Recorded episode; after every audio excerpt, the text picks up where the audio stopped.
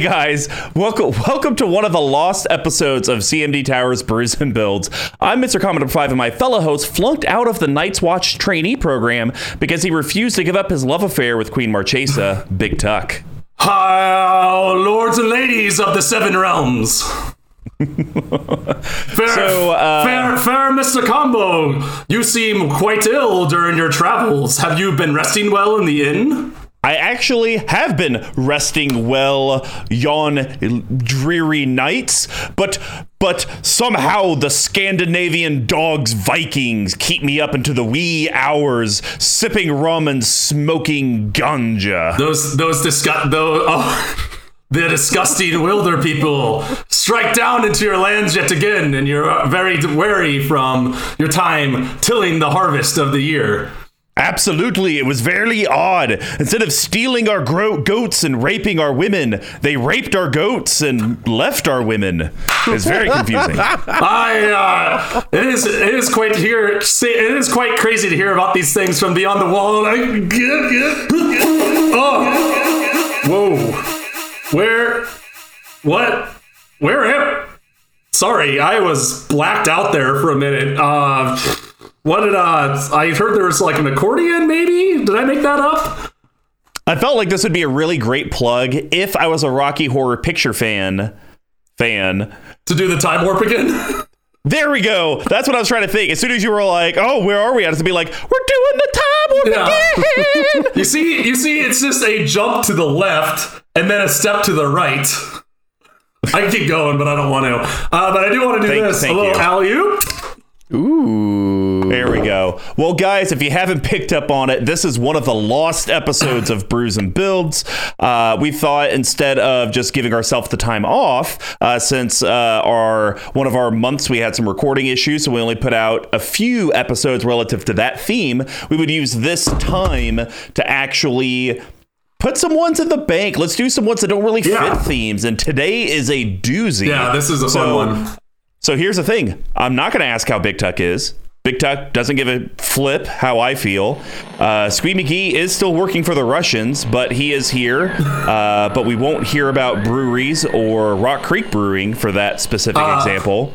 But we will, but we will know. I will make mention that we are. I am on theme today because I am drinking this delicious dragon's milk. You just had Dragon's Milk on Sunday. milk. Yeah, I know. It inspired me. But now I got a bigger bottle.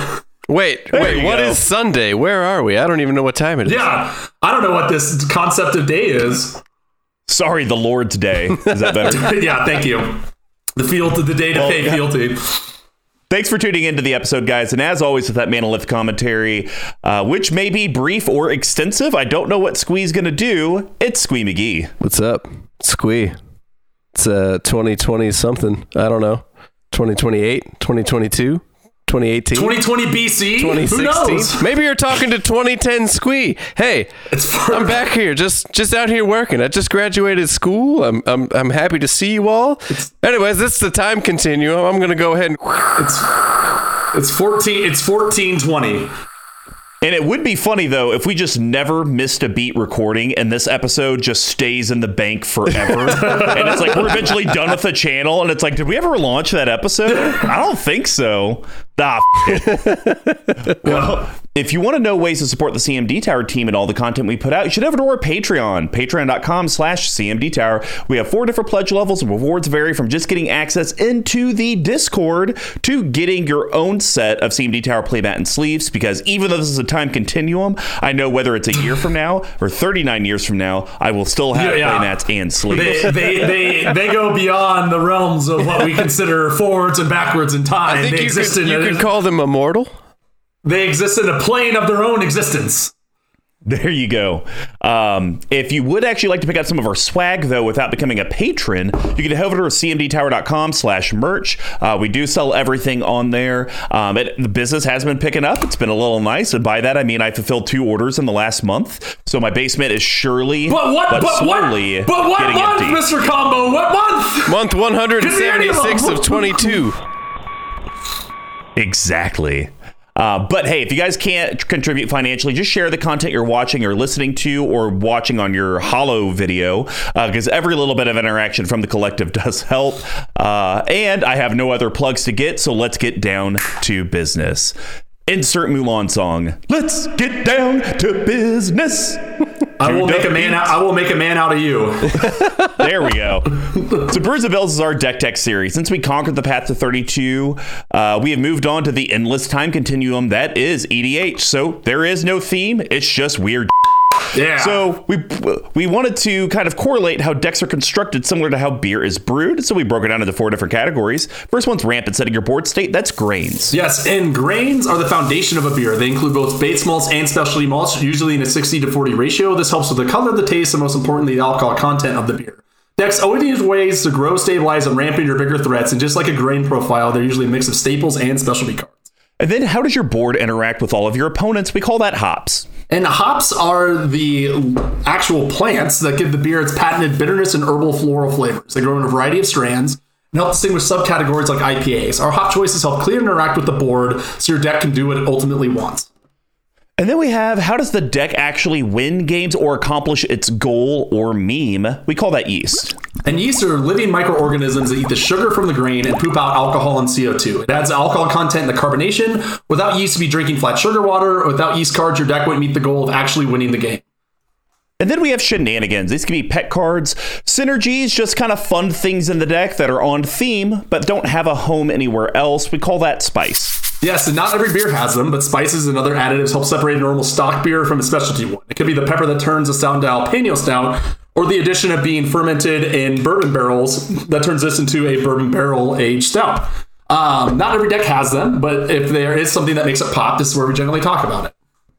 And then to seal off the episode, we have a bottle capping, which is going to be Big Tuck and I's cuts and adds to the deck that are going to be under $5, under 50 bucks, and a no budget recommendation. We just can't talk about mana only lands. So without further ado, let's get brewing. This Lost episode is brought to you by King's Landing Travel and Lodging. If you are looking for a getaway to the big city, maybe want to justify you just got a tetanus shot, then King's Landing Travel and Lodging is just the partner for you. We can accommodate all group sizes to coordinate tours of many of the famous sites. Just send a raven towards our home office located in Flea Bottom Lane. So uh, today's deck is, uh, you know, of course, brought to you by King's Landing uh, Travel and Lodging. We always appreciate our sponsors. yeah, yeah. You know, the, the sack of doubloons they gave us last month for this sort of plug just really helped get that microphone sorted out for me. It, it absolutely did. Um, and today we are actually talking the playing the Game of Thrones, uh, which is led, of course, by Bran the Broken, or AKA King Kenrith. So this is Mr. Combo number five's Game of Thrones meme deck. Yes, this is the infamous one that I got 100% play tested. So I actually owned the deck with all the alternate arts and alternate art tokens. And the thing I messed up on is getting them foiled because they're basically irreadable, uh, illegible, and everything else in between. It's, so uh, on that on that point, I was sitting no fewer than one meter away from Mr. Combo when he was playing this in his basement, and I it might as well just been blank. They might as well just been yeah. they might as well just been, been flavor text. Absolutely. Um, and that is the one miss I did do is I did not do flavor text on the cards. So Big Tuck, why don't you read off Bran the Broken or Kenrith? Yeah. CMC, what its effects are, and I'll kind of if you, if you can, if you can, came about. I know they're yes. foiled and they're well, hard to read. Well, in this in this uh, alternate timeline, evidently I went and got LASIK. So oh, how nice! I can actually look at these things. Look at that. Uh, no, and by LASIK I mean increase the zoom on my webpage. Uh, so Kenrith the Return King is a five five. A couple weeks ago, yeah, months ago, or five, years five, ago, decades ago. Legendary creature Human Noble, that is a mythic. Uh, he is four colorless and a white, and he has five activated abilities. Uh, one red, all creatures gain trample and haste until end of turn. A colorless and a green, put a 1 1 counter on target creature. Two colorless and a white, the target player gains five life. Three colorless and a blue, target player draws a card. And then finally, four colorless and a black, put target creature card from a graveyard onto the battlefield under its owner's control. So the reason I ended up settling on this is I've actually wanted to build a Game of Thrones deck for many years, many many years. Uh, Big Tuck screwed me over the first time because I was going to do Queen Marchesa very naturally. That was going to be Cersei, easy, uh, and then he built it, and I have this big thing. I don't build decks that other people in our playgroup already have. So I sat on it. Um, you know, I got a Kenrith uh, with my buy a box promo. It didn't really interest me to build a deck around it, even though I know he is a very popular and good commander.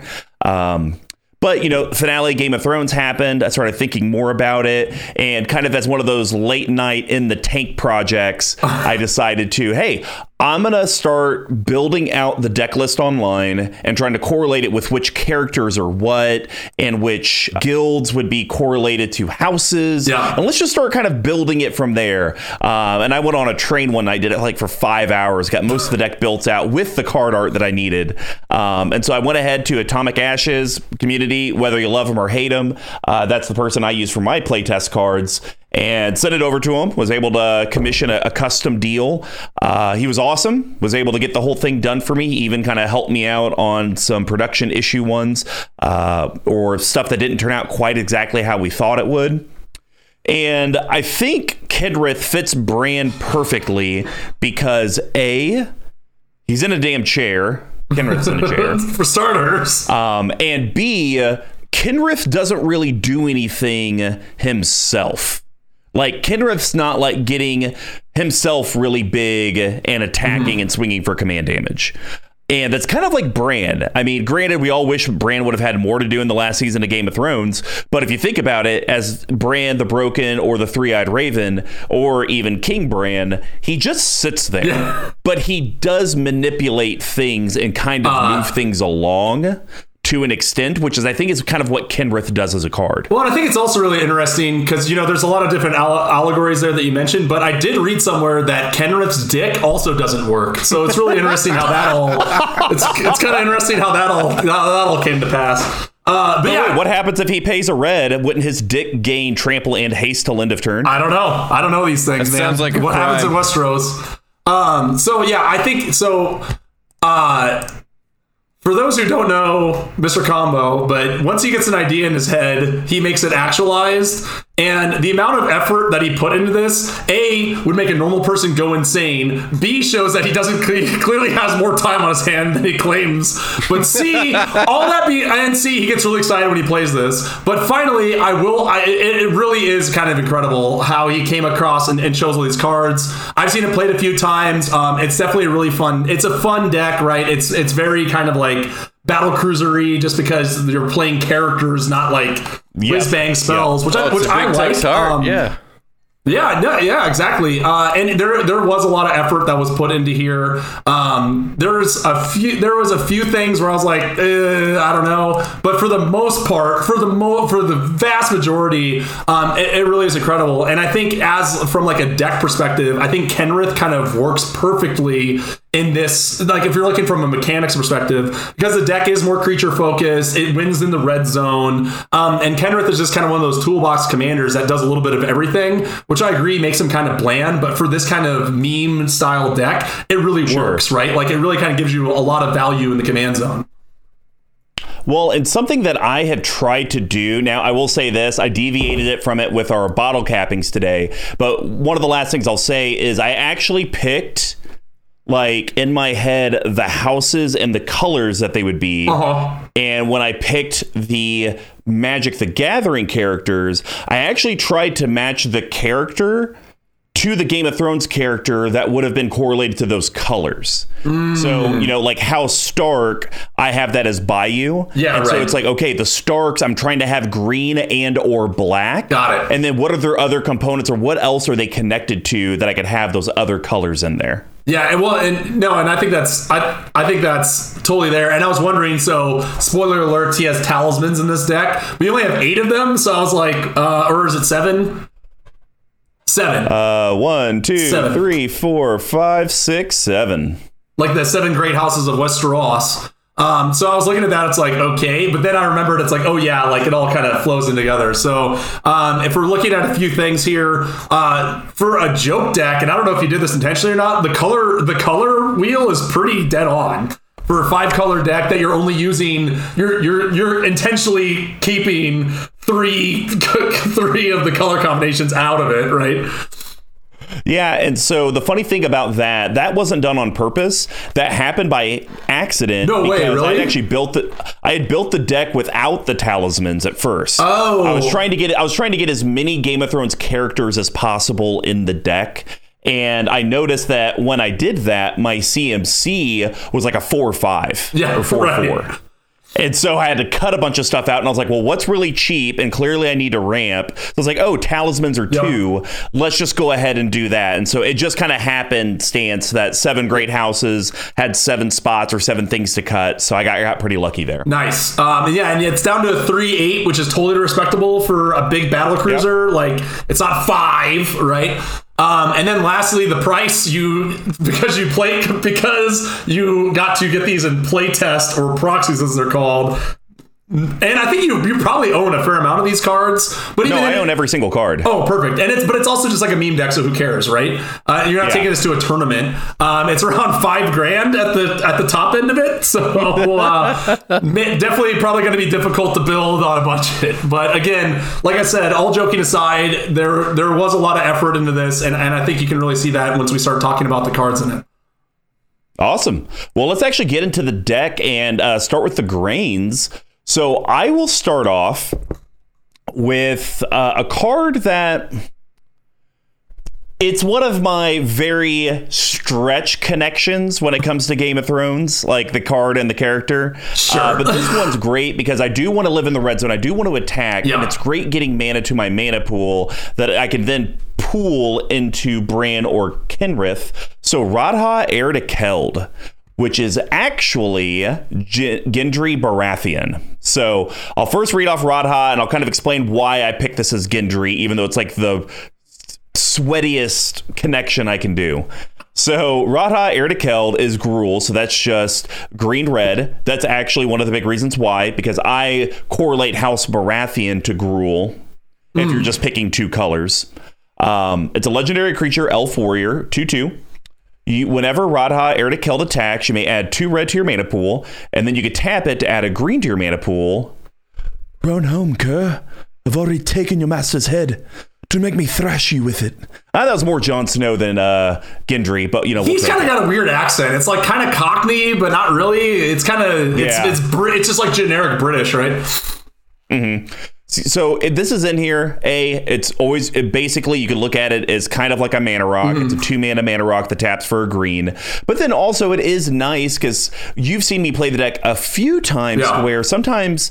I don't really maybe have enough mana to do everything I want. So it's like, oh, well, I can attack with Radha, activate Kenrith. Let's put some plus one, plus one counters on Radha to make it where she can't die via blocks. And hey, I just got bigger. I got to use my two red because it doesn't carry over into my post combat main phase.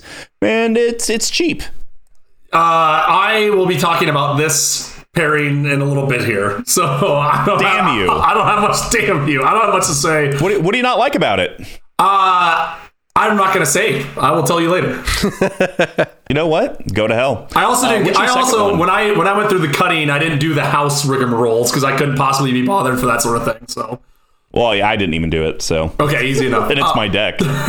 Nobody Uh, could so be bothered. This this is one where it's like I, this is obviously like a pretty one for one connection, but I think this works a lot. It both adds like a function of the card um, and kind of what you need in this deck. So uh, I want to talk about Beanstalk Giant, aka the Giants. Oh, yeah. So two colorless, or I'm sorry, that's the adventure cost. Six colorless and a green for a creature giant. Um, his power and toughness are equal to the number of lands you control, which is pretty pretty beefy boy, right? You can easily give him trample and plus him with a Kenrith, so that alone is enough to win the game. But I like that you can also for two colorless and a green, you can sorcery adventure him out, search your library for a basic land card, put it onto the battlefield, and shuffle your library. So again, like I think it kind of fits. It fits the theme very well, right? Um, how there's a gazillion giants. I think this one's one of the better utility choices, right? So you had a gazillion different things you could have gone with with the giants bits, and I think you chose wisely. Um, both in terms of giving you more access to mana and also for like the big beater side of things. And uh, Yeah. like I think again, working against the working working towards I want to have as many characters as I possibly can be represented, you kind of have to make these sort of concessions into a creature like this. And I think you I think this is a pretty good inclusion in that regard. Thanks. Yeah, and you know what? The Beanstalk Giant. we've we've been talking uh, color standards uh, for the past few months or years or Yeah. decades, uh, depending on when you're listening to this. And um, you know, I could see Beanstalk Giant becoming one of those standard cards in green. Like you're gonna run a ramp spell anyways. Yeah. Why not have a big dude that you can cast later in the game that literally no one can touch while it's sitting there in exile? Right, yeah. And so that's that's kind of the big thing that I like about it, but also being in a five color deck, and I got I got trying to see. I actually don't run fetches in the deck, which is surprising.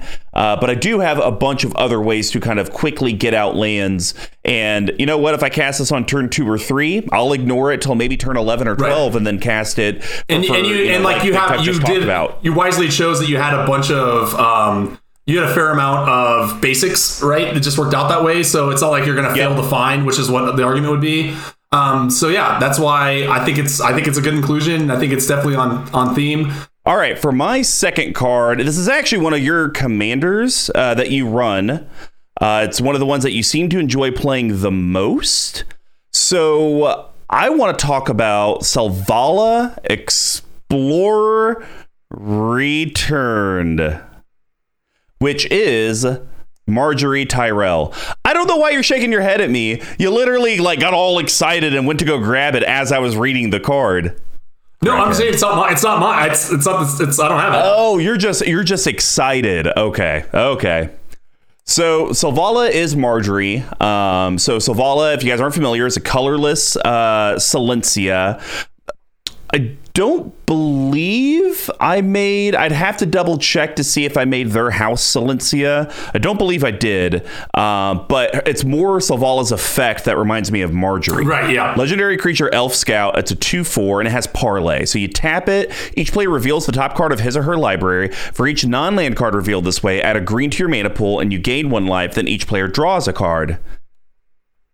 The lowlands refuse to suffer at the whims of the high city. Ooh, not bad So, uh, if you guys aren't familiar with Game of Thrones and Margaery, Margaery kind of came in, was trying to be queen, was dating like the the homosexual king. Uh, he ends up dying. Uh, so then she goes to marry Joffrey, who's just like the devil incarnate. Uh, and the thing that she tried to do that really annoyed Joffrey is she tried to like give gifts and things to the people. Right. But the thing is, is Margaery, just like everyone else, never did anything nice without wanting something in return. Right. So Selvala is like, hey, everyone gets to draw a card, but I'm going to get a little cheddar in my pocket for doing it, which is why it's the perfect correlation. Yeah, I, I agree with that too. And like you said, it's a give it uh, like even if she didn't get anything monetarily, everything that she was doing was just a facade, right? So this card, Yep. this card on its surface is like a group hug card, but like you're getting more of the hug than anyone else is because you're getting a card and life and mana. Right. Uh, Yep. So I yeah that was one I that was one when I was going through and just I like looked through all of them and then slowly went insane um, that I thought was like dead on board. But some bad news is that in early 2021, I actually ripped this part, this deck apart in my downsizing. Oh man. Uh, and I was wrong. I did make House Tyrell Selesnya. So Selesnya, there we go. Okay. I was on theme. Nice. So Big Tuck, what's your second Magic character and Game of Thrones partner? So this is one of my this is one of the favorite cards, one of my favorite cards that's ever been printed, and I I have tried so hard to shoehorn it into so many decks, and I think I finally figured out the one that's going to work for me. Um, but again, this is a casual deck, right? It's the time to kind of explore and do fun things, and I think Sure. I think um, Varys or Gonti Lord of Luxury is a really really Oh, fun yeah. inclusion. so um, Gonti is uh, he's a two colorless, two black uh, legendary creature, Aetherborn Rogue. He's a two three with Death Touch, about forty cents, thanks to the Rogue deck reprint. When he enters the battlefield, look at the top four cards of the target opponent's library. Exile one of them face down, then put the rest on the bottom of the library in random order. You may look and cast that card for as long as it remains exiled, and you may spend mana as though it was mana of any type to cast that spell right? So obviously super fun, and I and and again like in this sort of fun big battle cruisery deck, it's fun to play these sort of cards. Where we're kind of playing off each other, and I think it like I think it does a good characterization of Varys too, because he always like. At least until like the last season, he it was always like he was always in someone else. He always had his hands in other people's pies, right? And like Oh, it sure. seemed like he always could kind of jump ship, and and he's you know whatever his title is, um, let's let's see if I can find it real quick. Uh, Master of Whispers. yeah, there you go. So like he, it, it just seems like he's always trying to he, uh, converse to the Selvala connection. He is not. He's always playing other people's games to better suit himself. Sure. right? Like he doesn't really have his like he has his own driving force of survive and try to be on the winning team. But until he figures out the winning team is, he's always kind of picking around and like looking at the defenses and knowing the knowledge. And I think it's a really I think that's like really well um, exemplified in Gonti Lord of Luxury. I see. I actually, I mean, that, that's a fair assessment. The main reason I picked uh, Gonti for Varys is I imagine like Varys arriving or Gonti entering the battlefield, and then one of his little birds brings him a piece of information. Ah, so that's kind sure. of like the exile for you get a card. It's because like one of the little birds is like, oh, you've arrived. Here Yeah, you here's your go." thing. Ah, okay. Yeah. Um, and I was actually very torn because I was thinking about making this Petyr Baelish because this is also Yeah. the, the Death Touch piece seems very Petyr Baelish ish. But I actually made him a different card that I think makes a lot more sense, but it is more of a spice card. Uh, but yeah, Gonti's great in this deck. I don't think I have many ways of blinking him to like rinse and repeat it. But hey, I'll take a 2 3 Death Touch that I could maybe make bigger, or if he dies, Kenrith will bring it back Ex- to the exactly. battlefield. We'll rinse and repeat, do it again. Totally. All right, my last one um, is not as fun of one, but I think it's pretty good. So I do have some instants and sorceries in here. Things that I try to do with those is correlate them either to events or sayings in magic. So, growth spiral or I drink and I know things is my last one. And actually, this is a card that I think I should play more, but I don't. Oh, it's incredible. Yeah. Uh, so this is blue and green instant. Draw a card. You may put a land from your hand onto the battlefield. Cynical and spiral patterns are a specialty of Yair Clade, which seeks to revitalize the cycles of nature. Um, and the reason I correlate this to I drink and I know things, I look at drinking as drawing the card, uh-huh. And then it's like putting the land down is like I know things. Yeah, Like, yeah, yeah. I'm gonna take a drink and I know it. Well, and you like, So- and, and like to your point with instants and sorceries, you really like. You can't be like, oh, like there's there's the the wild the wild children cast fireball one time in the entirety of the series, right? It's very they call that Yeah. uh, they call that low fantasy, right? Because it's not like Dungeons and Dragons where there's wizards and dragons and all this other shit. Sure. Like it's very it's much more grounded. A la Lord of the Rings is kind of in the same those are both like low fantasies. So you can't just be like it can't be like, you know, the time Cersei drug up plants from the ground out of her own spine or what you know what I mean? So it's like sure. all of these ones are like they're kind of de- like but in the same regard they're kind of dealer's choice there, which I'm sure was fun for you to do like to do things in like this, right? Where you can Yeah. kind of play to the sayings and like people who people who are into Game of Thrones will know what that means, right? Because they also Yeah. see like fat neckbeards wearing that on t-shirts at conventions. hey, I got that T-shirt. I, I, I know. Uh, but you're right, not a what's your last grain? Uh, so this one uh, I chose because there's a theme to this deck. Obviously, that's not very subtle, um, but it's legendary creatures, right? And I'm and I'm really kind of digging into that on a couple. oh, did you not different pick up on the other theme of the deck that's not so subtle? It's all humans yep. or elves or something like that. Uh, but speaking of drinking and knowing things, uh, you. You could have done this as a dwarf, but you did it as an actual playable card, so I can recommend you on that. I'm talking about uh, Kethis the Hidden Hand, aka Tyrion Lannister. Uh, Yep. So, uh, Abzan, white, black, green. It's a mythic for $2. Legendary creature, Elf Advisor. It's a 3 4. Legendary creatures you cast cost one less to cast. Uh, exile two other legendary creatures from your graveyard until end of turn. Each legendary card in your graveyard gains. You may play this card from your graveyard. Let's see if I can think. Okay, it's been a long time, but. The pen is Mario than the crown. It's- I'll give you a seven out of ten. that's all. Hey, for for my accent work, that's that's high praise.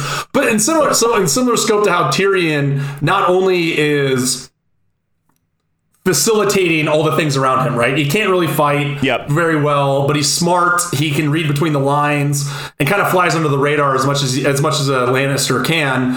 That makes sense with the legend with the plus one the one less to cast. And then later mm-hmm. so i also kind of real I, I think that the the second ability when from my perspective makes sense because Tyrion's Tyrion plays the game for a very long time and then realizes that the game is kind of bullshit and starts like throwing other people under the bus, throwing his own family under the bus, and that sort of thing. So for me, I kind of view that second bit as he, like when he killed spoiler. I guess like spoilers for Game of Thrones. Figure it out. You know when, when he kills Shae, when he kills his father. I think that's kind of a big turning point for him, where he's like.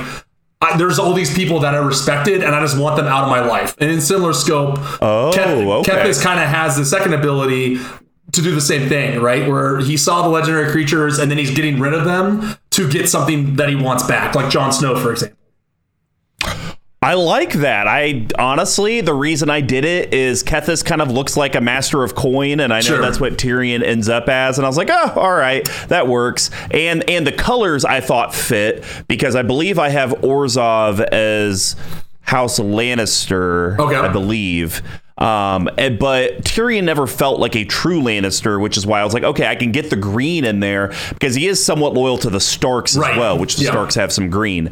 Um, but yeah, Kethis is great for this deck because I'm playing almost all legendaries. Three mana, everything's reduced by one. Yeah. I mean, people play the monuments for that very same reason. Yep. Um, and he's he's my Abzan commander, or was in the alternate timeline, the best timeline. So I'm here for it. Cool. Well, that's going to wrap up the green build. Now we're going to head over to the hop profile. Big Tuck, what's your first hop card from Game of Thrones? So we're continuing the legendary train uh, with the Vampire Knight, which I chose because when I pulled up the picture, I literally laughed out loud. So we were talking about Arvad the Cursed, aka Ramsay Bolton, uh, aka the picture that you have is him doing his best Tyler Durden impression. Uh, which, is a pretty deep one, but here we are.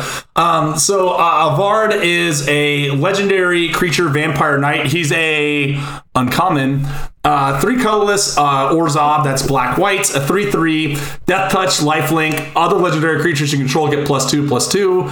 Uh, let's see here. He's kind of like nasally, right? Where he's like.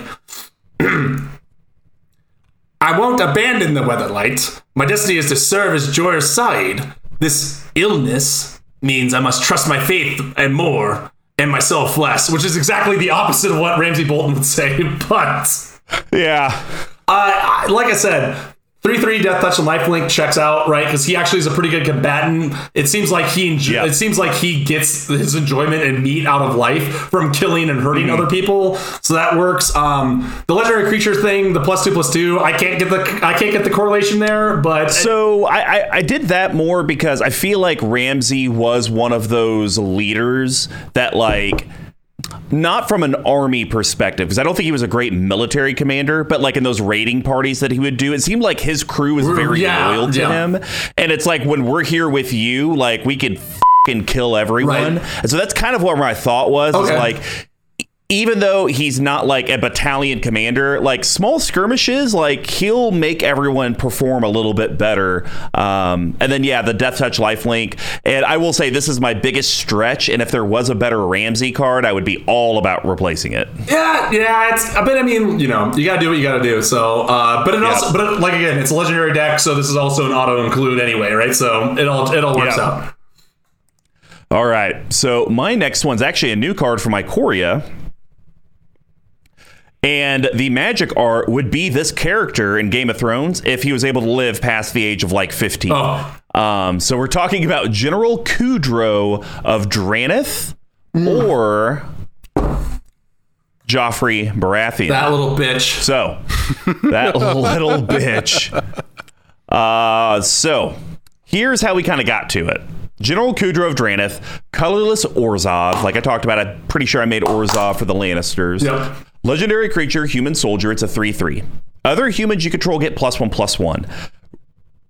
Joffrey never really rallied his people to do anything, but I do think him having a presence made people like like they Yeah. kind of said when the attack of Blackwater Bay just be there and they will fight harder for their king Right. and plus one plus one is nothing to you know take home to the bank but it's at least a little bit of a Right. bump. So I, I kind of was there. And I think, and just just Kudra- just on that point as well, like the fact that he was, I think that goes well too, 'cause that he was the Lannister king, right?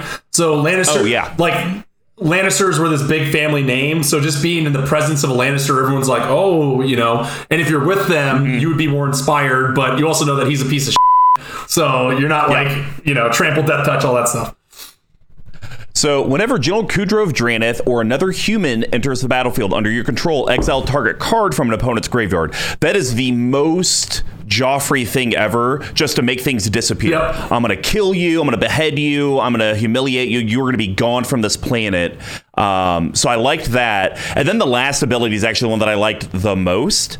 Pay two colorless, sack two humans, destroy target creature with power four or greater. Yeah. That is something that Joffrey does left and right. Yep. Sacrifices his own people to get rid of like the smallest threat. Yeah, uh, I I completely agree. So yeah, it's weird. It's weird because again, like there's some that like the art. The art looks more like it, or you can make that kind of connection, right? And this one is the furthest away from it, but it does all track. Uh, I do have a question for you though. Do you have this in paper? Pretty sure. Okay, because we might need to be talking because this is I'm like I'm in the I'm in the market like whoa. But I got to I got to keep one. Okay, Per, per the rules, But you, you can't pulled just proxy the- a non-existent card. We know this. Yeah. See. it's a three dollar. Uh, but hey, look, look How at many the card times art. have you It's got perfect. upset by a card that was three dollars? Think about that. The card art's perfect though because it's literally Joffrey at the Battle of Blackwater Bay, wearing his armor at the top of the wall. What is Kudro and, doing? and he clearly wearing armor at the top. He of the clearly has. Joffrey also had diabetes, just like General Kudo, aka Wilford Brimley does. So again, that all works out too. Uh, okay, so this was the one. This was the one that I was like. Okay, you win. You win this one, Mr. Combo, because this is good. So you took three cards and put it into one card. and, and I was Oh, like, yeah. okay, I was like, okay, that's fair. So, um, I want to talk about Questing Beast, a mediocre card at best, in my opinion. Um, but this is the Sand Snakes, and it worked. This one actually is. This one's good. This one's good. You got me there. Okay, so Thank you. Questing Beast is two colorless and uh, two green. It's a four for legendary crease. Legendary Creased. creature A creased. beast. A crease legendary crease. Yeah, creature beast. It's a mythic from the trash set Throne of Eldraine that Yeah, even awful. now in the Still in the awful. un, in the unspun uh, annals of time that we live in, we still agree is a is a set. Um, vigilance, death touch, haste. Questing beasts can't be blocked by creatures with power two or less. Combat damage that will be dealt by creatures you control can't be prevented. And whenever questing beasts deal combat damage to an opponent, it deals that much damage to target player playing its walker that player controls. And you think that's So- mediocre? It's it's like fine. It's it's okay. Um, but okay. Thirteen dollar card. Yeah. That right. card, that card's a big woof. On the scale of like one to woof, that's a woof. It's it's okay. Um, but if you look at the three Sand Snake sister, sisters, they all have very distinct fighting styles, right? Where like one has Yep. one has a whip, one has daggers, one has a spear, I think, right?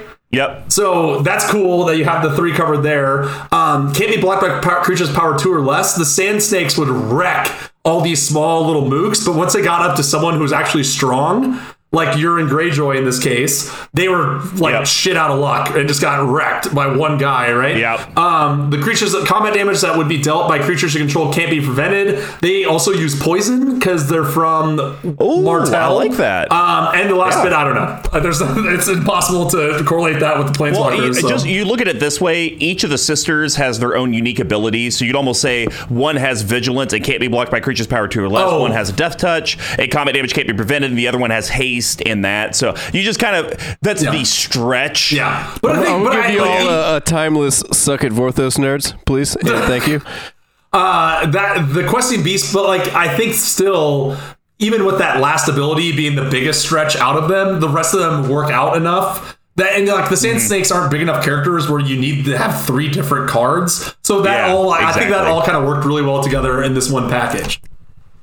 Yeah, and you know it's kind of funny. The last thing I'll say about that because you literally hit it on the head, uh, guys. You can go to the tapped out page that will be posted cmdtower.com/slash b and b l one. Uh, you'll actually see at the bottom. Um, it's not the actual like cards connected to the art, which actually I think I could do that now. Mm-hmm. Uh, but I actually do, you know, I have Has Tyrell, have Has Martell.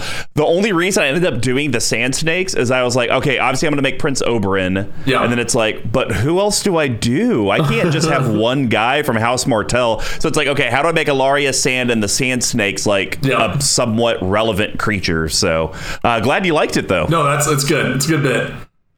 All right. This one is a stretch. It's a big stretch. Because doesn't really fit the Game of Thrones character at all, other than the fact that the card's kind of worthless. We're talking about Raff Capashen Shipsmage, Oh yeah. which is also known as Renly Baratheon. So, I, I was like, I I kind of get it, but yeah, I, I mean, think about it. Renly was worthless. This card's kind of worthless, uh, but it does have a function for the deck. sure, yeah. All right, all right. Uh, two two colorless or uh, Azorius, so that's gonna be your white and your blue. Legendary creature, human wizard. It's a three three uncommon. It has flash, so you can play it at instant speed. It has flying, and you may cast historic spells as though they had flash. Artifacts, legendaries, and sagas are historic. The only thing I have that kind of stretch makes this fit Renly is next to Daenerys. I think Renly. Sorry, I think if we went Jon, Daenerys, Renly, that gives you order of like the most respected leaders within their armies. Renly, even though he died super early, I truly believe if his brother hadn't made like a demon baby out of smoke, Yeah. um, Renly probably would have beaten him and taken over King's Landing. Mm-hmm. Right, right, His people loved him. He seemed like a good guy, other than the fact he cheated on his wife. Um, But like they should have been married in the first place, right? Like it was a sham fair, marriage. Fair.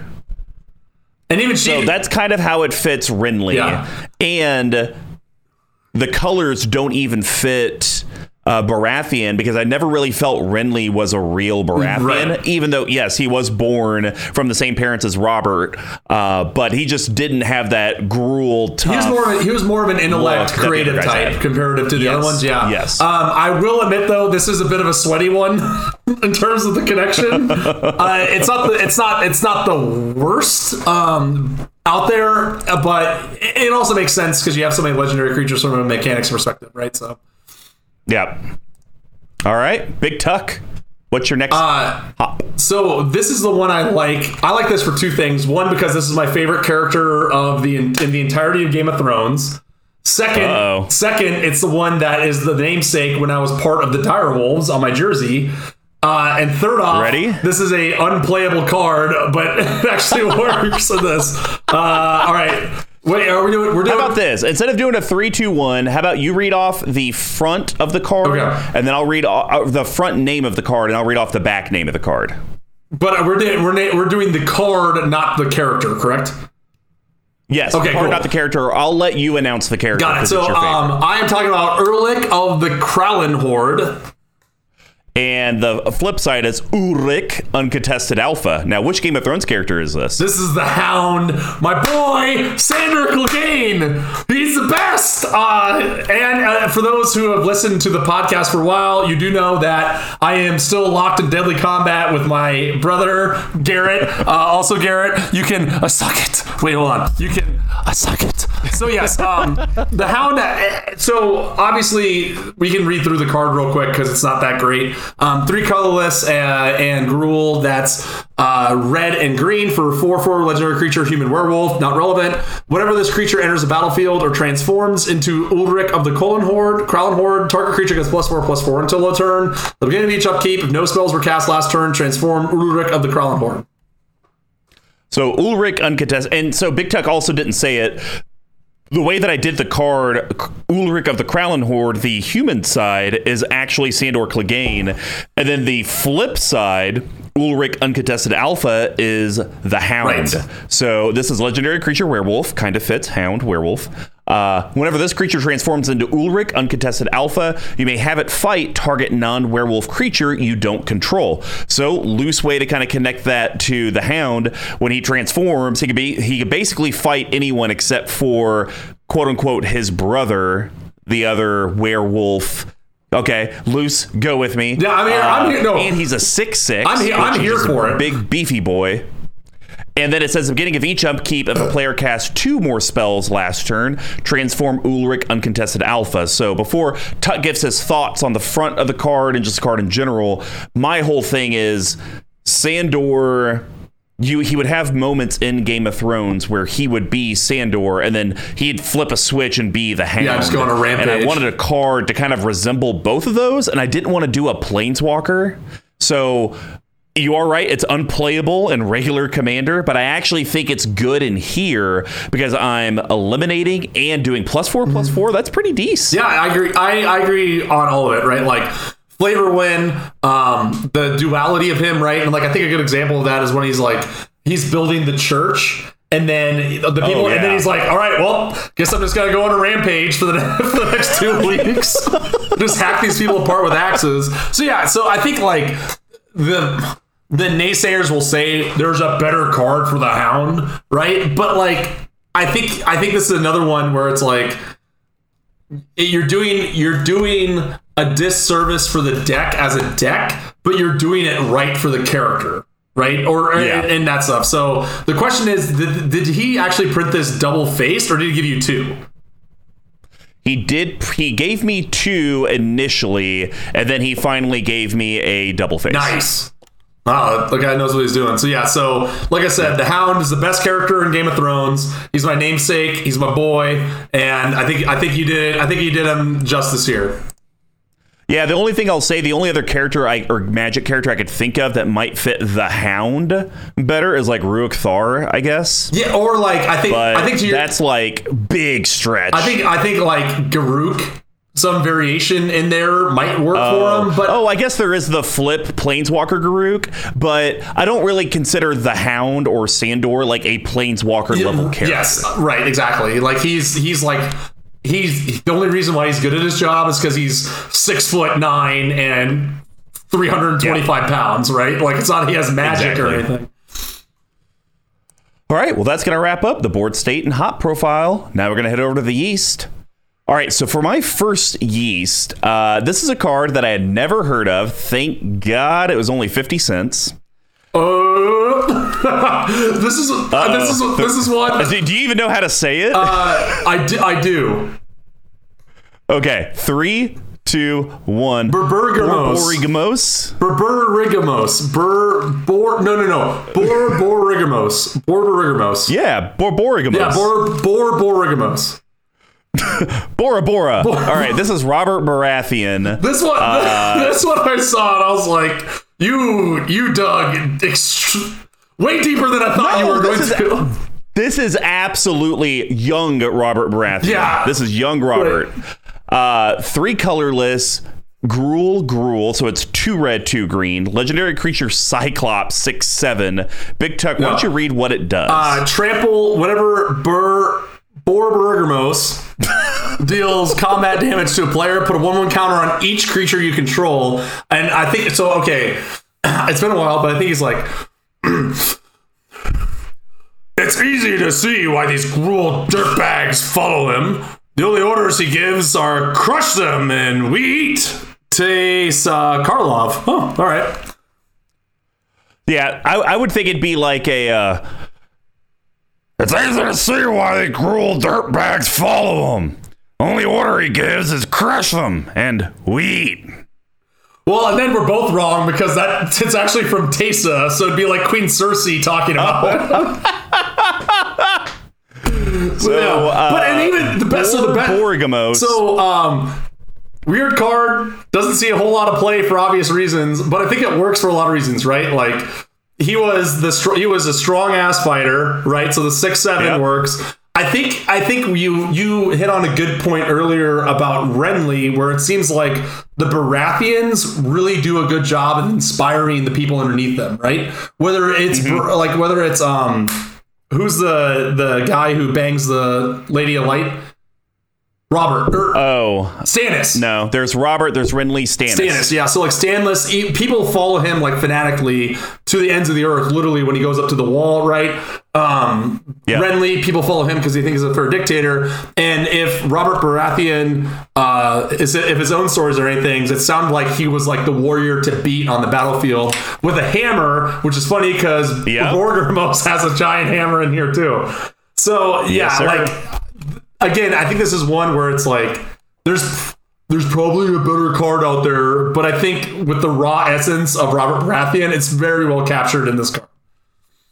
I, honestly, like I'd be shocked to see a better card out there to do Robert because if we think about Robert in his prime, um, he was like you said an amazing competitor on the battlefield. He carried a hammer, so it fits that.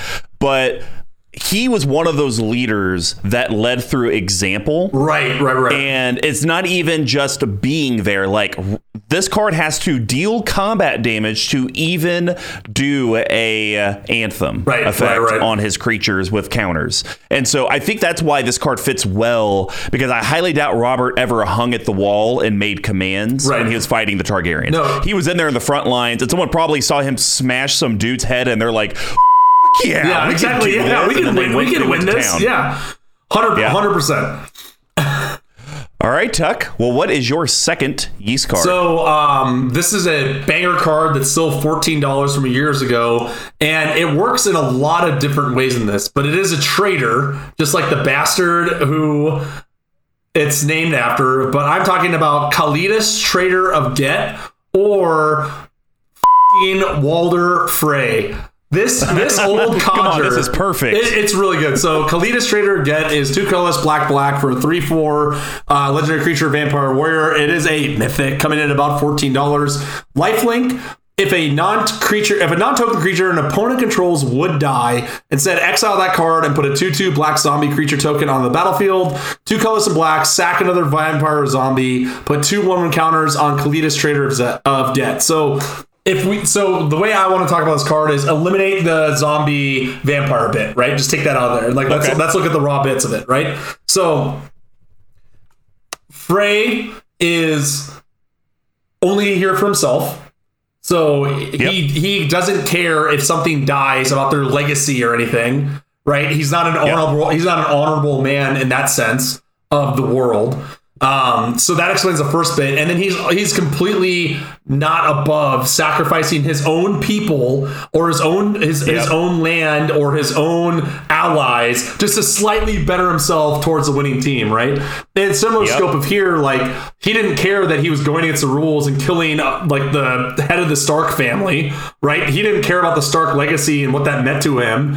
Um, and, Nope. and also he like just would run his people against the other army and be like, whatever, like I can make more of them with my 15 with my 15 wives. Um, so yeah, just like it's really good. And then the one thing I will mention that I wish. Do you know what Frey? Do you know what Frey pies were? So this is oh yeah, absolutely. It was his son's. no, no, no, no. There was there was a it was in the book. They cut this from the show or whatever. But people started getting these things called Frey pies that were after um, Arya killed them, and then people took over whatever that castle is. They chopped their bodies up into meat and baked them into meat pies and would send them out to people. So they called them Frey pies. So they actually knew that there was human meat in there, and they sent it out. Anyways. yeah, they intentionally did that to like prove a point. Wow. it's awesome. wow. That's crazy. Uh, it- it is a redacted bit. Totally metal, man. So, and the fun, kind of other interesting thing with it is I did make House Frey Orzhov. Um, So I, I did double check that I didn't make Lannisters Orzhov. They might have been Boros. Um, so House Frey uh, was Scrubland. So, you know, it's the, the white and the black, but he only gets the black because I feel like House Frey they're not all like terrible people. It's not like it's not like Lannister where you look at almost all the Lannisters are just Yeah, right. They're all just or you look people. At Stark, everyone is like honorable mm-hmm. except maybe an exception. Frey is one of those where it was really just like one, or I'll say some bad apples. Like his sons weren't that great, but then everyone else was just kind of like low end common folk. Right, yeah. And so Frey, being the leader of House Frey, he did not get the white in his CMC because he had no redeeming qualities. No, yeah, he was just a miser- miserable old codger. All right. So my second one uh, is the one that uh, I think it works, you know, for what the card is trying to do. Um, it's a four color commander. It's the one Oh, that I refuse to make because it doesn't interest me as a commander. But Saskia the Unyielding or Jon Snow the Queenslayer. So Saskia is all the colors but blue. Legendary creature, human soldier. It's a 3 4. It has vigilance, it has haste. Whenever it enters a battlefield, choose a player. And whenever a creature you control deals combat damage to a player, it deals that much damage to the chosen player. We obviously know that Jon Snow was a massive war commander, you know, from small battalion or small groups to large armies. And he never really backs down after attacking, which is I think where the vigilance comes in. The haste, he's willing to run into the fire. He doesn't think that much. Uh, but I do like the uh, choose a player whenever you deal whenever that player receives damage uh, by one of your creatures to any players, it deals that much to that player. And you can look at that on a few uh, micro levels within Jon Snow. You can look at it as whenever he thinks he's doing the best thing for the people around him, he ends up hurting them. Yep. The one person he's trying not to hurt. You could also look at it that way from a tactical perspective. Hey, I believe attacking these things are going to be better, but then he ends up hurting, like, think of Sansa because he didn't take her advice with the Battle of the Bastards. Right. I'm going to swing in, but he ends up actually hurting his own sister. So it, it has some loose things there. And, and actually, I would agree this probably is a better card for Jon Snow. Uh, but I wanted something that was tactical, that was a leader. Yeah. Plus, from just a magic perspective, since I'm living in the red zone, I need ways to be able to maybe take out a player I can't Yeah, deal and, with. and I, the last thing I'll say on that with the bit is like Jon Snow also he kind of can get very singularly focused, right? Where he's like the Boltons have wronged me, I'm going to take out the hmm. Boltons. The the Lannisters have wronged me, I'm going to take out the Boltons. So it makes sense where he's like, okay, I'm targeting you, and then I'm only dealing damage to you. Right, where it's like Yeah. you're the Boltons, so I don't care about anyone else. Right, there could be six other people here, but I'm only attacking you, and I'm dealing double damage to Yeah. you, and that's all that matters. Right, Makes Yeah. sense? All right. Tuck, what is your last? You had a lot of options for this one, a lot of them, and I, I think you did a good. jo- I think you chose wisely. So, um, the one because because there's so many different ways you go through it. So I'm going to talk about the card that ended up being the Night King, right? Oh, gotcha. Um, and you chose the Scarab God for it. So the Scarab God is uh, three colorless and Dimir, that's blue black for uh, mythic 5 5 legendary creature God, coming in about $13. At the beginning of your upkeep, each opponent loses X life and you scry X, or X is the amount of zombies you control.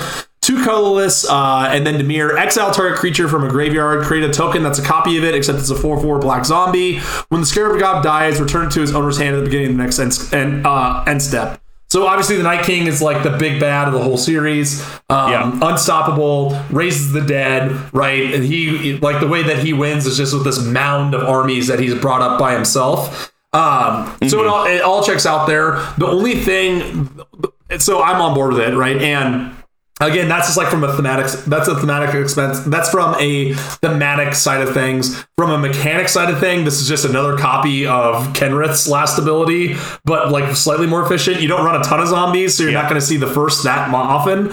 Um, but I do. So I can understand where you're going with this. I would say that it, and there's a gazillion different options you could choose for this. Like I said, um, there's a part of me that says like if Kalitas just said zombie of get, I think the Night King might fit might fit good with him too because it's kind of accomplishing the same idea, right? Oh, okay. But again, considering that you had to choose this, you had to choose the biggest bad of the series.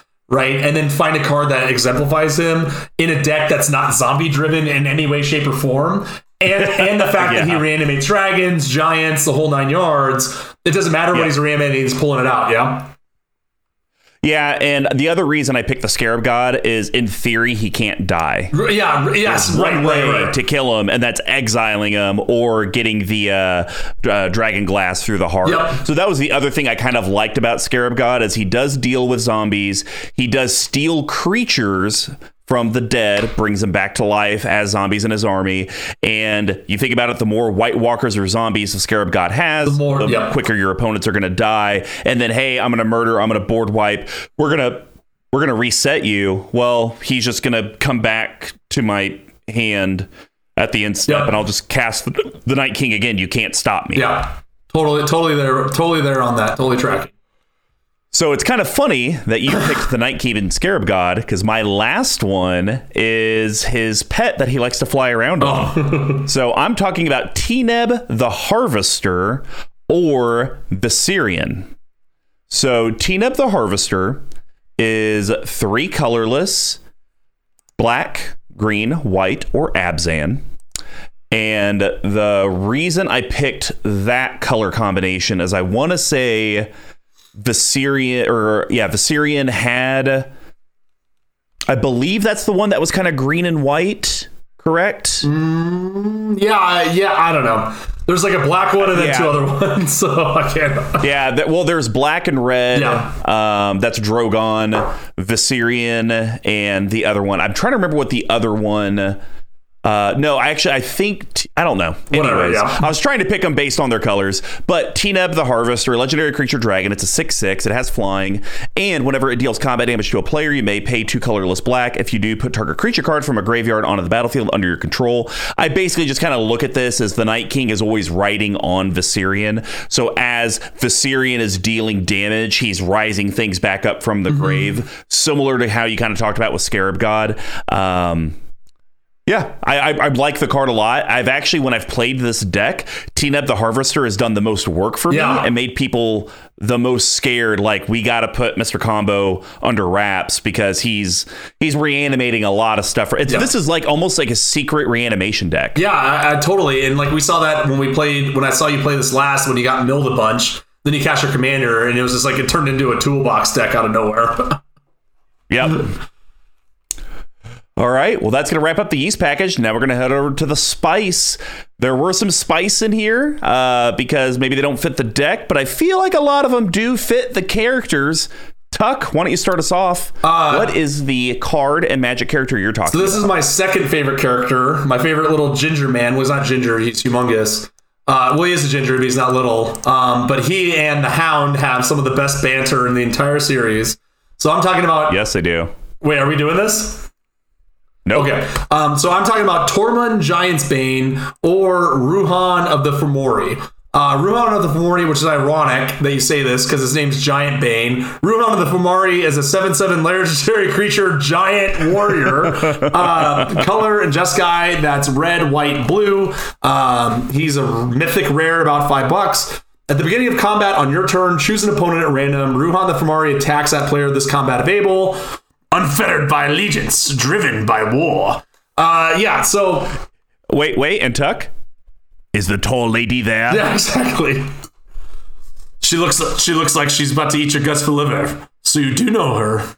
Well, you're together? Well, not not now. so so so good. Uh, yeah, so this makes sense in a lot of things. Tormund Tormund is like a, a, a strong ass warrior, right? Um, but he's also seems like he's kind of reckless because wildlings sort of are, right? They kind of just attack Yep. right? It's not like they're not very good. They're they do they do have some tactics in the sense where they do like um like in and out, blast, hit, come back, that sort of stuff. But when they're attacking, you just see him going, just like just walking straight Yeah. forward in a line, just hacking and slashing through. And in similar scope, um, Ruhan doesn't he doesn't care who's he's attacking. He just knows that they have to die. Right? Doesn't matter the opponent. Doesn't matter Yeah. who's. Doesn't matter anything. It's just that this is someone who means me ill. I'm gonna kill them. Yeah, the only card that I could consider replacing uh, for him would be the same one where it's a, a attacks at random, but he gets indestructible while he's attacking. Oh, Zurgo. Zurgo, Yeah. yeah. giant, yeah. So I think I think Zurgo could be a fair replacement here, but um, you know, I I like Ruhan. I've, I've never played with it before. It's, I've never even cast it in the deck. Yeah. uh, but I do like seven seven at random at someone's pretty pretty dumb and um, you know I would guess a lot of people aren't going to take it because he doesn't have evasion of any kind. Yes. So I'm going to be taking out two twos, three threes, four fours pretty frequently. Yep. Totally, totally on you there. All right. So I went with one of my favorite hated characters. It's weird. I like him and I hate him. We're talking about Jor Kadeen, the Prevailer, or Tywin hmm. Lannister. So Jor Kadeen, the Prevailer, is three colorless Boros. That's red and blue. Legendary creature, human warrior. It's 5 4. First strike, and it has Metalcraft. Creatures you control get plus 3 plus 0 as long as you control three or more artifacts. As long as my hand holds a blade, there's hope for your pure Mirrodin once again. Or pure, pure Westeros. I swear you've been working on those accents. There you go. I'm not. Uh, I don't even think I did his right, but I think as we talked about with the Baratheons and kind of a little bit with Joffrey, kings and rulers and generals and armies wh- when the the little people see them at the front and fighting they really rally. That's why joffrey only gets plus one plus one because it's just like he's not really fighting. Uh, Ramsay inspires a little bit and so it's like plus two plus two. Jor Kadeen or tywin incites so much I would say military exemplance that when he's out there and he fights on his sword and he gets covered in blood, his his soldiers fight Yes, harder, right. Um, or at least they fight because they don't want to get killed by him. So that plus three plus plus zero with the three or more artifacts, that's pretty huge. And I would even swing with Tywin or Jor Kadeen with Metalcraft because it's like first strike and it's an eight four. I'll do that all day long. Right. And, and it works too because I like how it's like as long as my hand holds a blade, so he even tries to fight after he gets his right hand cut off, his master hand, right? Yeah. And um, no one covets artifact. Wait, what are you? T- wait, wait. What are you talking about? I'm talking about Tywin. You're you're talking about Jaime. Oh, did I get those screwed up? Who's Jaime in this? Jaime's his son. No, no, no, He's no, the no. one that gets his hand what cut card off. is he?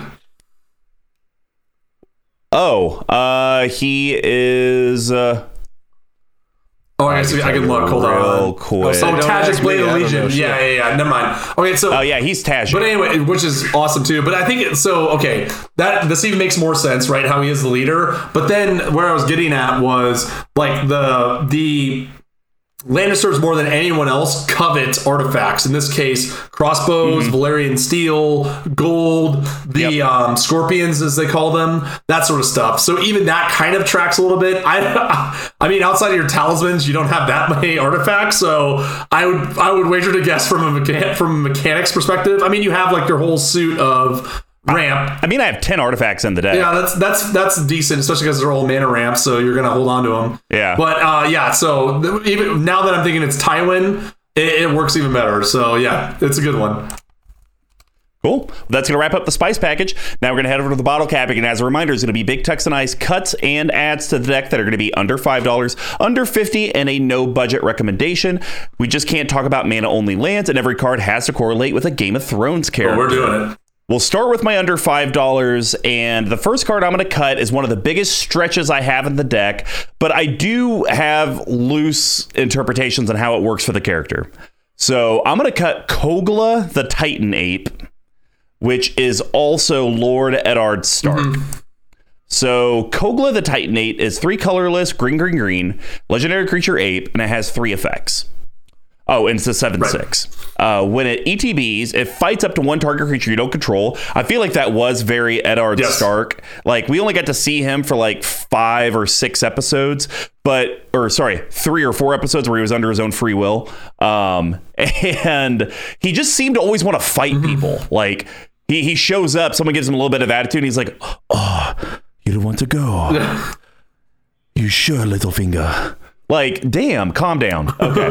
when Kogla attacks, destroy target artifact or enchantment defending player controls. Once again, really angry. Every time he's going and attacking, he's blowing up shit. He just is very destructive. Um, and then a colorless green, and I did like this for the synergy of the deck Right. When turn target human you control to its owner's hand, Kogla gains indestructible till end of turn. So that's almost like Eddard saying, like, Catelyn, get behind me. Like, I'm hiding you, I'm returning you to the castle, and then I'm going to take them on and I'll win the battle. So it, it does loosely fit Eddard a little bit, but I think I got a better card. And it just came out of Commander Legends.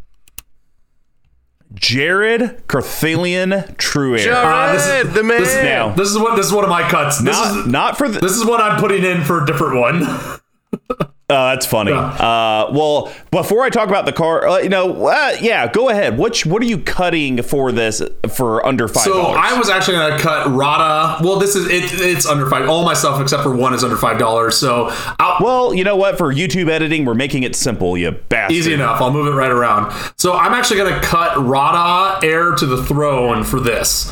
Um, so for several reasons. One is that a Radha sucks and it's not a good card, and B I like I like Gendry because under the Baratheon rule, if you will, of the kingdom, he was the true heir to that throne. Right now, So let, let let's read off what Jared actually does. Um, so this is red, green, and white. Legendary creature, human warrior, and it's a three-three. When Jared Carthalion True Heir enters the battlefield, target opponent becomes the monarch. You can't become the monarch this turn.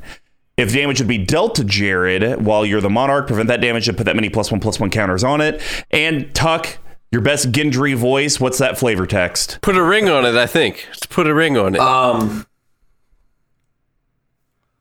I'm here for what's mine. Oh, It's like Christian Bale, kind of, right? Yeah, I don't know. Yeah, yeah. I actually always thought he kind of looked like Christian Bale. Dude, for sure, especially when he had the short hair. Yeah, yeah, yeah, Yes. So here, let me tell you why I picked Eddard for this, and then you can kind of explain why you picked um, Gendry Yeah, for perfect. it. So the reason I chose Eddard for this is when Eddard kind of shows up, he makes like other other people seem to become the king or queen Mm-hmm. when he's around. He's never the one that actually is on the side of the crown. Even though, even though he's, he- even though he's king of the north, right? Correct. Yeah, well, no, he is the ward of the north. Right. He is never king of Yes, the north. yes, yes. Yes. So when he's there and swinging and battling, his side is not king or queen. But if you think about it, when Robert is at full strength, when they're probably battling and early on in Westeros lore, when Robert or when Eddard has full support of Robert, Eddard's kind of untouchable. Mm-hmm. Like you, you screw with the Starks in the north, you're gonna get King's Landing coming Yeah, at you. yeah, yeah, yeah. And that's where I liked it to where when he doesn't have the crown on his side, he's susceptible to being killed, Mm-hmm. removal. But when the crown's on his side, he's very difficult to get rid Right. of. So that was kind of Yeah. my thought around Jared and Well, and like, so I was also kind of torn because I think Jared also kind of works as Jon Snow a little bit, right? And kind of the same, little in the same thing. But I like him as I liked him for Gendry because Gendry never knew that he was royalty, right? But he was still a fighter. He was still support. He still believes in government or whatever you want to call it, right? Like he Okay. believes in the things. But he believed in democracy. Right, yeah, but then once, but then like once he realizes that he is this royal bloodline, he becomes stronger. He allies himself with stronger people and becomes like a a force of combat in and of himself, right? So so kind of kind of going into the idea of um, he is the true heir, but he he doesn't know it until he doesn't he doesn't know it out the gates, right? Which is why someone else would be the monarch. Huh. All right, all right.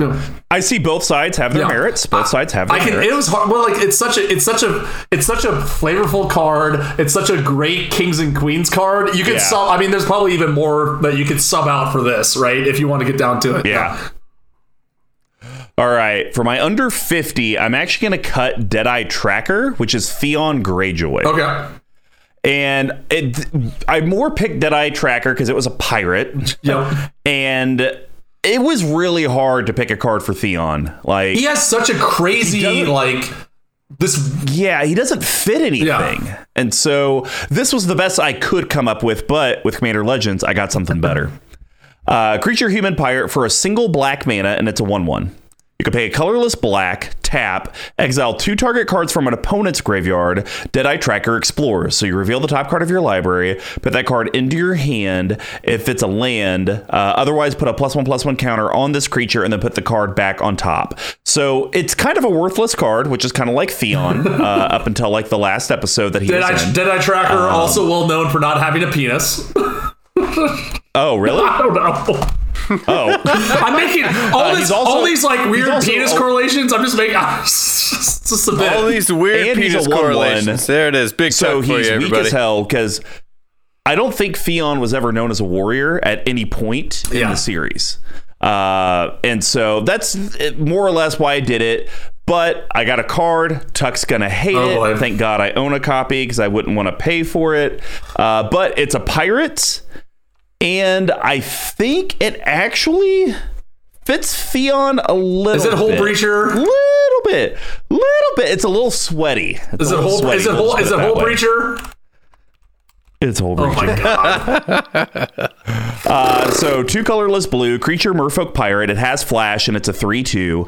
Uh, if an opponent would draw a card except for the first one they draw in each of their draw step, instead you create a treasure token. It's an artifact with tap sacrifice. This artifact had one of any color. Uh, I don't need a map. dang it. I, I feel like Jon Snow is everyone in Game of Thrones to be honest. He's, Don't need a map. Anyways. I don't need a Yeah, map to find yeah. riches. I don't need a map to find riches. Uh, that's bad too. Ugh. Yeah. So the reason I wanted to trade this out for Theon for the Theon card is a it still fits the pirate, so it still fits that theme at least. But one of the things I have noticed from a mechanics deck perspective is that it is very mana hungry. Yeah, yeah. And since I don't run fetches to be able to Smooth you know, out- smooth out your mana to get yeah. what I need out, I, I need ways to generate something. And I kind of actually thought about it this way. I feel like Hull Breacher is when he was uh, Reek and then eventually became Theon again. Like it kind of came out of nowhere. Like he was so broken Yeah. and so defeated, and then boom, a flash. Theon is there rescuing Sansa. Um, you know, Leading the pirate cruise with his sister again, that sort of thing. Yeah. Exactly. Like he actually became something worthwhile. Is this the most powerful card in the deck? No. Was he the most powerful character in Game of Thrones? No. No. Yeah. But are they both good? And did they eventually fit a game plan? Yes. It's it's a way better fit than Dead Eye Tracker, even though I am rolling my eyes over this. But fair, fair enough. He is a pirate. All right. Okay. Yeah, I mean, you would have rolled your eyes more if I would have picked uh, opposition agent. I let's be honest. yes, I would have quit. Which is actually funny. I actually thought about putting opposition agent in for uh, um oh the f- flippin' little girl. I can't. I'm just drawing a blank on her name. Arya? The youngest of the start. Yeah, Arya. Oh yeah. Um. Uh, anyways, Tuck, what are you cutting? and What are you going to add for under So 50 my rod. So my Radha is like my slimy pick. My under 100 is my slam dunk greasy pick. This one is the sweatiest by far. And it's insanity, and I already know you're not going to like it, but whatever. So I'm actually going to cut Kaalia the Vast, aka Daenerys. Yeah. For uh, she, so I get, I get it. It works. It, it works very well from a thematic perspective. It does not work from a deck perspective. So What do you mean? There's there's, there's three, three dragons, dragons in the deck. Uh, colorless and Mardu. That's red, white, black. She's a legendary creature, human cleric, mythic, for about twelve bucks. Two two flyer. Whenever Kaalia the Vast attacks an opponent, you may put an angel, demon, or dragon creature card from your hand onto the battlefield, tapped and attacking that opponent. Um, have my revenge if I have to call on every force from above and below. Whatever. Okay. Uh, yeah, you know, whatever. Um, I, I get it. I get it. I get it. It makes sense from a. It makes sense from a mechanics. It makes sense from a thematic.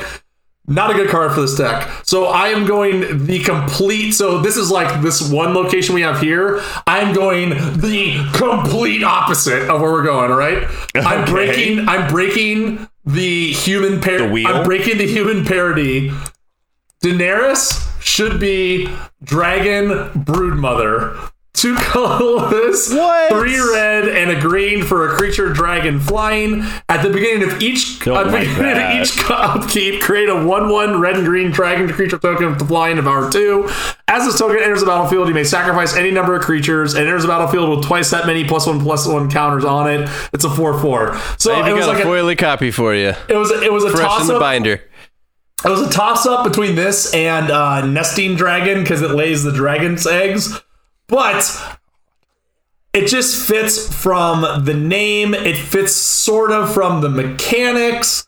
It's just it's it's just something that's not Kaalia. And I know it's insanity because we're replacing the mother dragons with an actual dragon. But this is just this Yes. is just what immediately came to mind as soon as I read that Kaalia was Daenerys. I was like, let's, let's put this one in on it. Look, I don't like it. That's fair. That's totally fair. I wa- I wa- I'm not going to. I know. I'm sure. but I it would be I think if I had more token generation in the deck, I would consider this for one of the other Dragons, dragons. sure.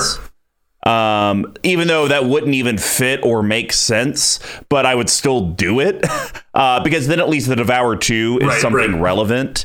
Um, yeah, and I get it. Kaalia flipping. There's got to be a better. There's, there has to be. You agree with me? There has to be a better card for Daenerys and Kalia, right? There has to be. There- there- there and this is just to be this is just the one that was like a snap, snap, like windmill slam out of my brain. Yep, literally like, hey, what does Daenerys do? Like, get dragons out. Cool. What card does that? Kaalia. Game over. Um, and it, I mean, hell, even if the other Kaalia did did something like the ETB, look at the cards. E- If it even allowed me to do humans, I would have been. I would have done Yeah. that over the cheaty one out. But Uh, the other one, the other one that I, the other one I kind of thought was Dragon Master out, uh, Dragon out. Outcast. Yeah, whatever that one is that generates it. But it was like that's too sweaty. Or It's not sweaty enough. yeah. All right, we're on to no budget. Um, and I'm not breaking the budget. Yeah, me But I neither. do have a cool flavor one. Okay. So I'm gonna cut Dagatar, the Adamant, which is Not the Sansa Weatherlight Stark, Report, Queen Commander North. Dagatar. Oh, Yeah, afraid so. hurting me, hurting me. Yeah, it just I don't really have plus one plus one counter synergy in here. I mean, my commander can do Right. it, but I don't really know if I'm gonna spend five mana to put a plus one plus one counter on something And then just move it. yeah. Yeah, when I could just pay two mana to just put a new one on. Fair. Okay. So uh, that that's my thing. So Dagatar the Adamant, three colorless white, legendary creature, human warrior. It's vigilance. When it ETBs, it comes in with four plus one plus one counters on it. Uh, colorless Golgari Golgari. Move a plus one plus one counter from target creature onto a second target creature, and it comes in as a zero zero. Our victories will protect a thousand generations. Pretty good. Pretty good. Oh, thank you. So the reason I picked this for Sansa initially is the card doesn't do anything on its Right. own. And that's basically Sansa. Sansa, when she is just by herself, she's a strong, independent woman. She's a leader. She could take abuse like nobody's business. But she actually didn't get any type of power until she had an army. Yeah. Okay. Yeah, I'm tracking. Even when she was in the army, the only thing she did was manipulate the board. She wasn't necessarily a tactician or anything like that. Uh, I'm- so Dagatar coming in, it's like, hey, I got these counters, which is Sansa, and it's like, oh, I'm going to now spread out resources to the people that I'm trying to manipulate. I'm, the I'm, tra- I'm tracking with. with you. I'm tracking. So, what I thought would be better though, because the thing that Sansa actually did very, very well in the entire show was get allies, Hmm. find allies. Captain Sisay would do this way Oh, okay. better. Yeah. Yeah. Yeah. Yeah. Yeah. So two colorless Selesnya, so green and white. Oh, and I didn't say the other reason um, I picked uh, Dagatar is it's Abzan. So you get the black and the green from the Stark side, but then you get the white. From her time in King's uh, Landing. from- yeah. Yeah. Yeah, a little Okay. bit. So this one, you know, is going to be a little greasier from a color perspective, but I think the color thing's already greasy. Yeah. It's like she's part Stark, part King's Landing. Uh, but anyway, she's a creature legend 2 2, which I actually like more than Dagatar being a 0 0 with 4 Four, plus four, one plus yeah. one counters because Sansa's not a fighter. Um, tap it, search your library for a legend or legendary card, reveal that card, put it into your hand, then shuffle your library. Uh, and then I guess if I was talking, I would talk like John. Her leadership forged the Weatherlight's first finest crew. It's pretty good. So uh, Sansa, you know, her development is she's once she became not the bratty little kid, was you know writing secret letters to Petyr Baelish, creating secret alliances. Let me bring in the right asset when I need it, and that's basically the way Captain Sisay works. Technically, Sisay Weatherlight Captain would probably be better for this deck than Yeah. Captain Sisay, but the reason I didn't want to pick that one It's too strong. is because well, I already have a Weatherlight Sisay deck, but the biggest thing is I s- that Sisay gets bigger as she gets more allies. Sansa never That, gets yeah, that's what I meant. Like she, she like she gets more that other allies. sa- that other Sisay gets physically stronger, and I think that I think that works too because similar in scope to Jaime Lannister, because she's a kid of a royal family, people kind of gravitate to her, right? So like throughout her run on the Mm-hmm. show or in the in the books or whatever, the Hound, Baelish, Ned Stark, um, several Lannister children, God, right? I hope Ned Stark would uh, gravitate to his daughter. But. I mean, it's like just there. She's like the, she can be easily be the focal point of all these other big names around her, Sure. just because of who she is, right? And then later, Yeah. later again to your point, I think she learns how to weaponize that. Uh, like I am a Stark, I am from the North, and now I can pull in either more people from around me to succeed, right? you know, a great way to phrase it in a magic perspective: Sansa evolves into a toolbox character. Yes. Yep. Totally. She, totally she is very much what do I need for the situation, and I will make we will get that Yeah. to happen. So, all right, man, round us out. What is your last So- cut? And You add? done, like I said, you did a really good job, but there was one that you completely, completely shit the bed on. 100%. Whoa. No questions asked. So, you did her dirty. Our fair lady, the big gal, Brienne Tarth, as Jareth Oh, Leonine whatever. Titan? Question mark? Yeah. Three triple white legendary creature, cat giant, four seven. Whenever she, whenever uh, Jareth uh, blocks, it gets plus seven plus seven until end of turn. White gains protection from the color of your choice until end of turn. Light's champion in the stronghold of darkness. Oh, I guess. No, I. So you say why you want to cut the card, and I will just tell you why I picked this Because- for Brienne of because- because I actually have. because there is a 100% slam dunk card that you wouldn't even need to get altered and it would have worked perfectly. Go ahead. So the reason I picked this for uh, Brienne is if you watch the series, she is never once the attacker, Okay. like ever. She's always the defender. If she attacks, it's a you know a little offhand, and that's why I like Jared because it's a four seven when Jared's attacking or Jareth. But when it's blocking, then that's when it becomes an 11 14. And that's where I think Brienne of Tarth really came in the clutch when she was defending people or defending Arya or Sansa. That's really when she became a beast and really kind of dominated. Plus, there always felt like there was this cloak over her of protection. Like I was never worried that Brienne of Tarth was to die. And that's where the color of just the white gains protection from the color of your choice in a turn kind of fits in as well. But the biggest thing is the blocking, and it gets bigger and beefier Sure. to kind of do it. And and she ends the series as the head of the King's Guard, Yeah. blocking for uh, Bran the Broken. Uh, Okay. Or what you could do is the immediate slam dunk that anyone would have put in here. Adriana, captain of the guard, three colorless and Boros for 4 4 legendary creature, human knight with melee. Whenever it attacks, it gets plus one plus one for each opponent you attack this combat. Other creatures you control have melee. Same deal. It's perfect. It follows her, and also, more importantly, the artwork is based on that character. It's slam. Is it dunk- based on that character? Has that come out and said? I'm pretty sure if you look at the artwork, it's her. It's Brienne of Tarth. So she also comes to a point of also inspiring other people later in the thing, just like in Melee, and becomes captain of the guard, captain of the gold cloaks, or whatever. I this was the one that I was just blew, like I knew from the second that we talked about this deck and you told me who, what this was, I was like, I don't even have to think. I get it from your perspective, but this is Brienne of Tarth in a Game of Thrones deck. Stand by it. So look, I, I actually like the card a lot. Yeah. Um, I would like to find a spot for it because I do. I think this card actually belongs in here. Yes. hardcore. Yeah, for sure. Uh, but if I had my say, I would probably cut either the card I use for Tywin Lannister or Jaime Lannister for it. Because that Sure. seems more.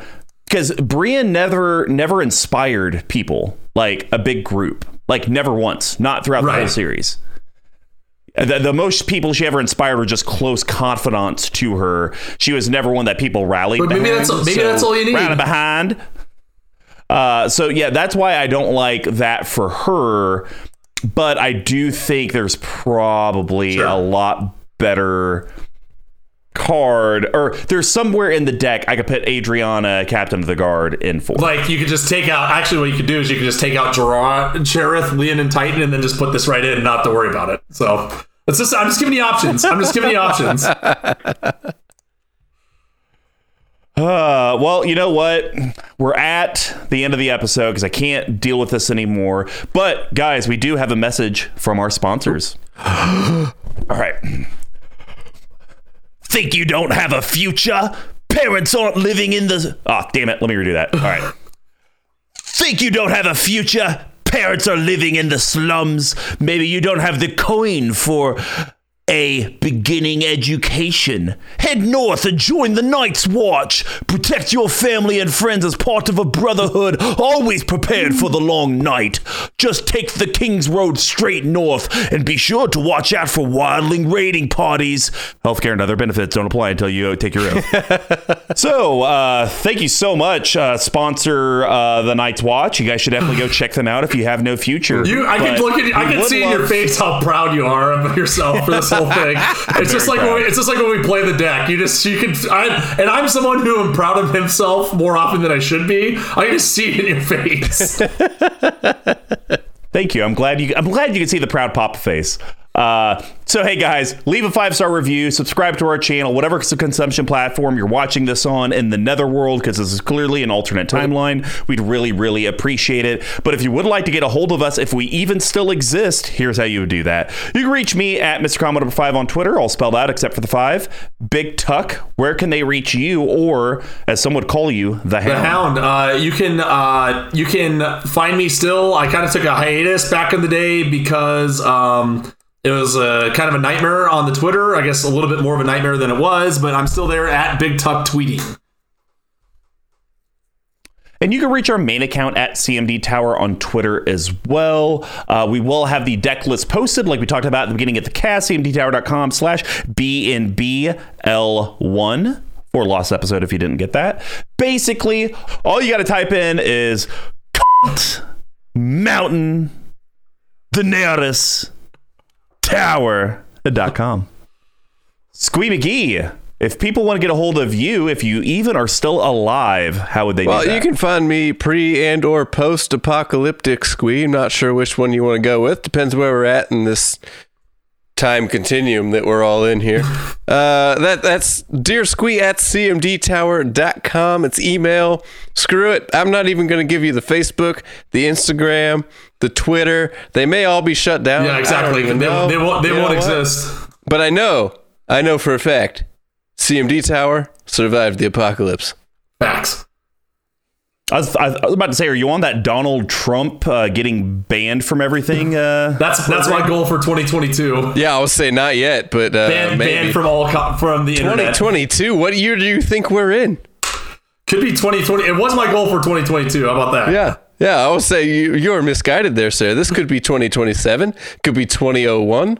Who knows? Well, if you guys would like to support us financially, you could head over to Patreon, patreon.com slash CMD Tower.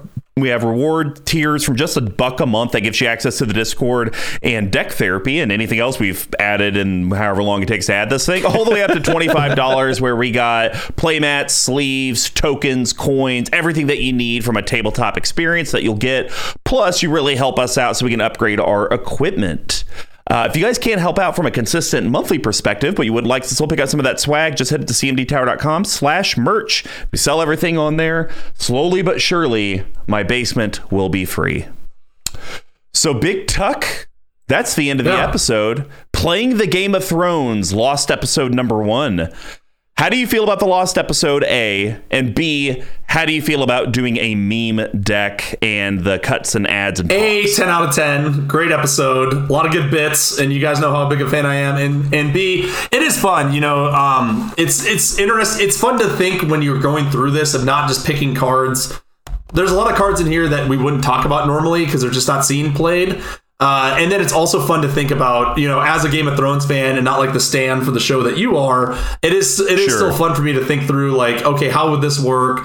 you know, what's the correlation? How far can we stretch this? How sweaty is it versus anything? So Sure, no, I think it's like it was like the it's a perfect episode just to like have ready to go whenever we need to. Awesome. Yeah, I completely agree. I think this was an absolute blast. Um, I would say I can't wait for our next Lost episode, but who knows? Maybe we've already recorded it due to the time. Oh, yeah. I was saying, it could have been really about sure. six or eight years ago. Who We, knows? we already know what it is. Uh, but I, you know, I do enjoy this because this gives us a platform to kind of talk about our meme Yes. decks that makes sense instead of trying to like fudge it in Yeah. like we somewhat did for petitioners a year or so ago or whenever that was like for tribal month like yes technically Pre- it was pretty sure that was really, like three years in advance. so I think uh, you, you don't know where you're at in this time Oh, continuum. okay. It's weird. Yeah, exactly. Um, so I, f- I find that kind of hilarious, um, and that's why I like this platform. Plus, interestingly enough, they think this deck's seventy-seven percent competitive, which we should have ta- talked about in the beginning. Makes no sense at all. Tapped out, you're on drugs. It's just it's just it's Uh, so just yeah, it's only I- I- because you have dual lands in it. That's the only reason why.